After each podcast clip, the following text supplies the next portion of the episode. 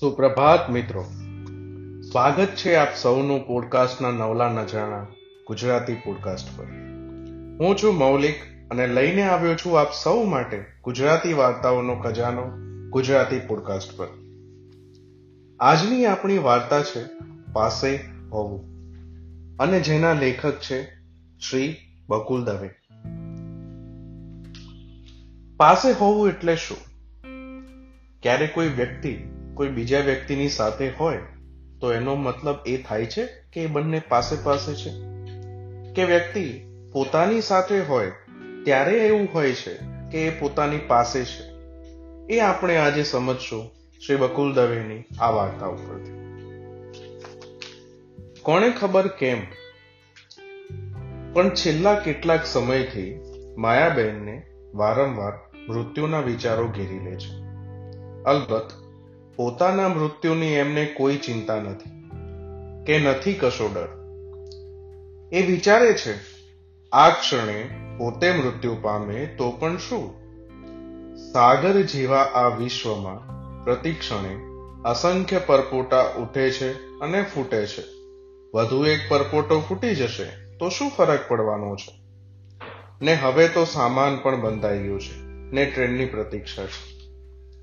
પોતાના મૃત્યુ વિશે નિરપેક્ષ બની વિચારી શકતા માયાબેન એમના પતિ દિનકર રાયના મૃત્યુને લઈને સહજ રહી શકતા નથી.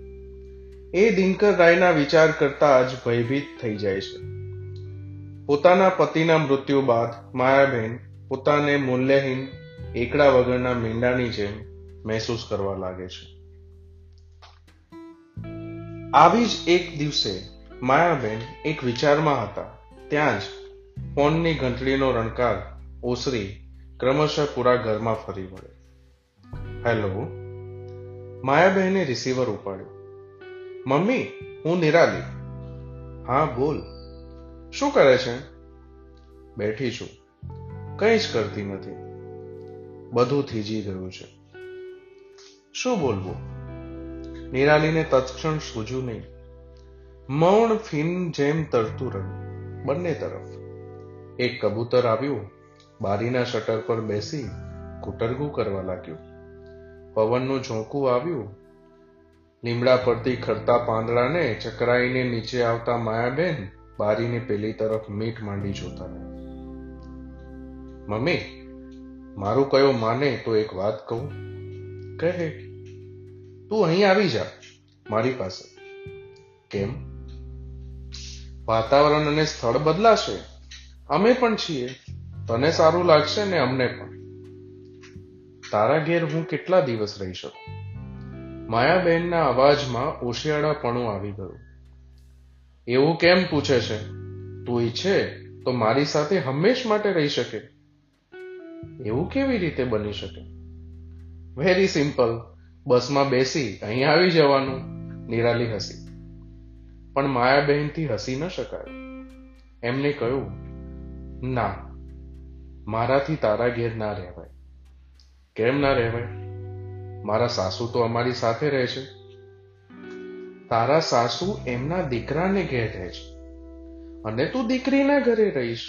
શું ફરક પડે છે? નિરાલીએ વર્તી દલીલ કરી. પ્રણવ તારા દીકરા જેવો નથી? માયાબેનને થયું કે નિરાલીને કેવી રીતે સમજાવે કે દીકરો હોવું અને દીકરા જેવું હોવું એ બંનેમાં ઘણો ફરક હોય છે. માયાબેનનું મૌન સંમતિ સૂચક સમજી નિરાલી બોલી, તો પછી તું મારા ઘરે આવે છે? ઇઝ ધેટ ક્લિયર ઉતાવળી થામાં તું પ્રણવ કુમારની સાથે વાત કરી પછી શું કરવું? તે આપણે વિચારીશું. માયાબેનને વાત ટાળવા કોશિશ કરી. ઠીક છે. પ્રણવ કંઈ ના પાડવાનો નથી. પછી સહેજ વિચારીને એને કહ્યું, આજે ગુરુવાર છે. હવે આવે તે રવિવારે. હું તને તેડવા આવું છું. તૈયાર રહેજે.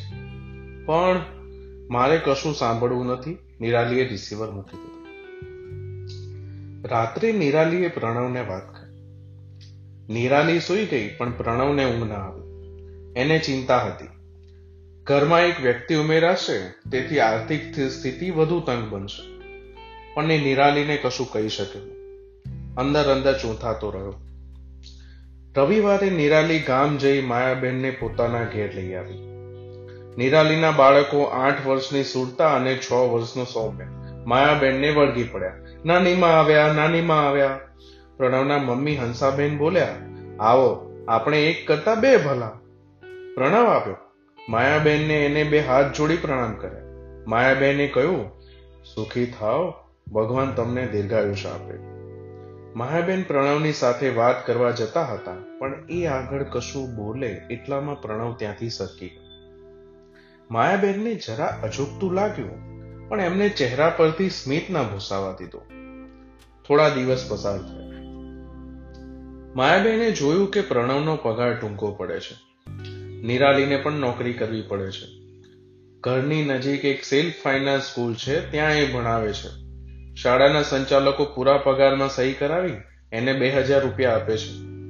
નિરાલી સવારે પાંચ વાગે જાગી જાય છે અને પછી રાત્રે દસ વાગ્યા સુધી ઊંચું જોવાનો સમય મળતો નથી. માયાબેને રસોઈ કરવામાં નિરાલીને મદદ કરવાની તૈયારી બતાવી પણ નિરાલીએ એમને બેસાડી દીધા. તું આરામ કર. તારી મદદ જોઈશે ત્યારે હું તને કહીશ.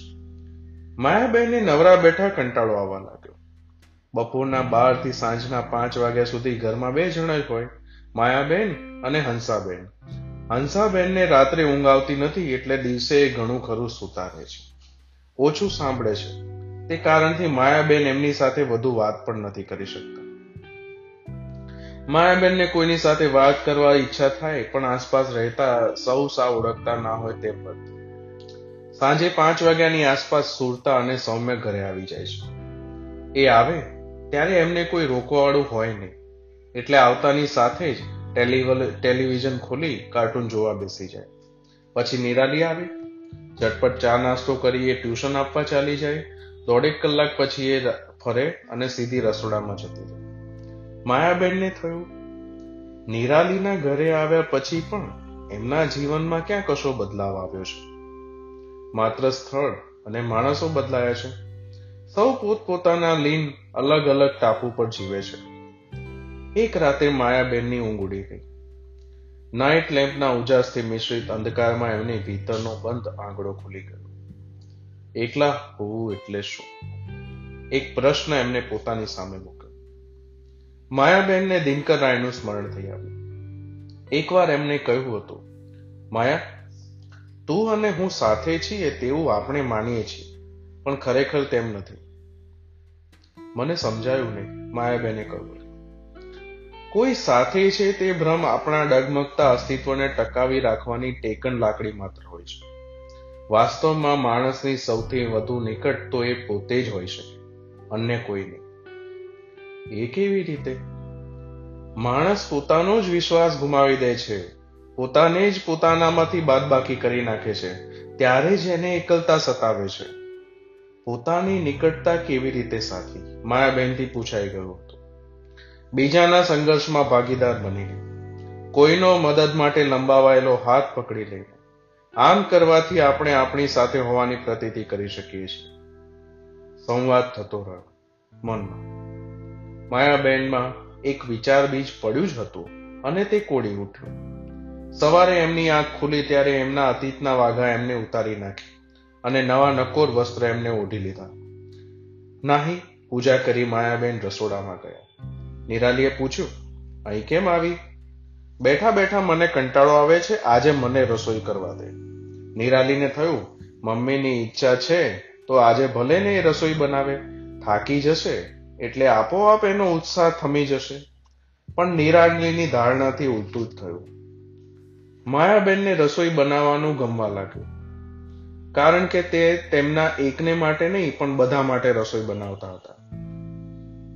પોતાના એકને માટે અને સ્વજનોને લક્ષ્યમાં રાખીને રસોઈ કરવામાં ઘણો ફરક જણાવ્યો.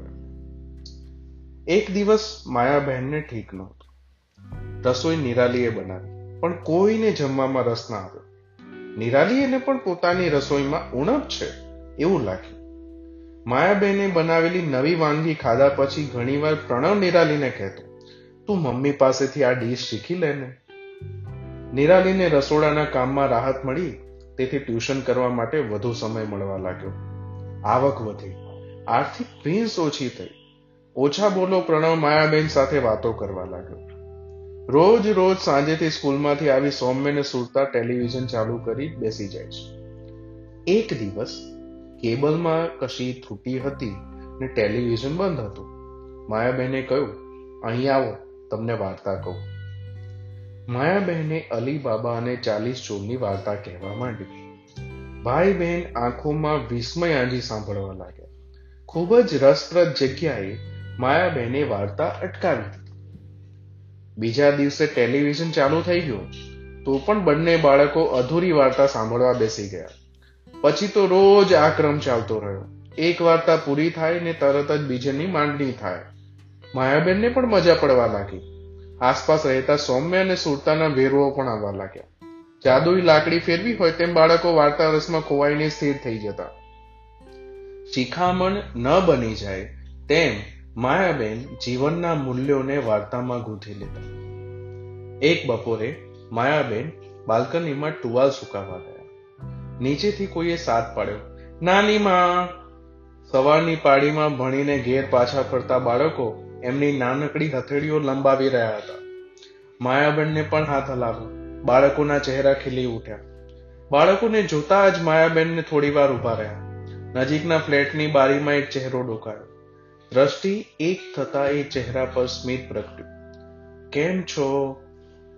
અજાણ્યા ધીમે ધીમે ઓળખીતા થવા લાગ્યા. થોડા સમય પછી, એક દિવસ, માયાબેનને ઘરનું સ્મરણ થઈ આવ્યું.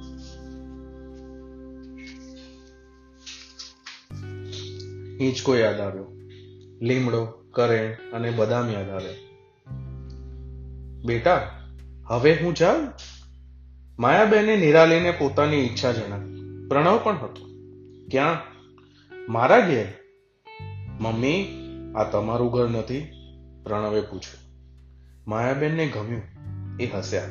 છે ને બેટા? પણ આ પણ મારું ઘર છે, પણ હવે હું જાઉં. સૌમ્ય અને સુરતા ગૃહ કાર્ય કરતા હતા. માયાબેનની વાત સાંભળી એમને કહ્યું, ના, અમે તમને નહીં જવા દઈએ. નિરાલી અને પ્રણવ મલકી ગયા. નિરાલીએ કહ્યું, ગામ જઈને તું એકલી પડી જઈશ, મમ્મી. ફરી પાછું તને સમય સ્થિર થઈ ગયો છે એવું નહીં લાગે? ના, હવે મને ક્યાંય એકલું નહીં લાગે. માયાબેને કહ્યું ને સ્વગત બોલતા હોય તેમ ગણગણે, હું તો છું મારી સાથે. પછી મને એકલું કેવી રીતે લાગવાનું? અહીંયા જ આપણી આ વાર્તા પૂરી થાય છે. તો જોયું ને મિત્રો, કેટલી સરસ રીતે બીજાની મદદ કરવા માટે, બીજાના સંઘર્ષમાં ભાગ ભજવવા માટે અને બીજાનો મદદ માટે લંબાવાયેલો હાથ પકડીને ચાલીએ, ત્યારે આપણે આપણી પોતાની પાસે છીએ એવી પ્રતીતિ થાય છે અને એ વાસ્તવિકતાને આપણે સમજીએ છીએ. એ વાર્તા દ્વારા આપણને જાણવા મળે. આપ સૌને આ વાર્તા કેવી લાગી એનો આપ મને જણાવજો અને જે પણ આપણું ફીડબેક હોય એ આપજો.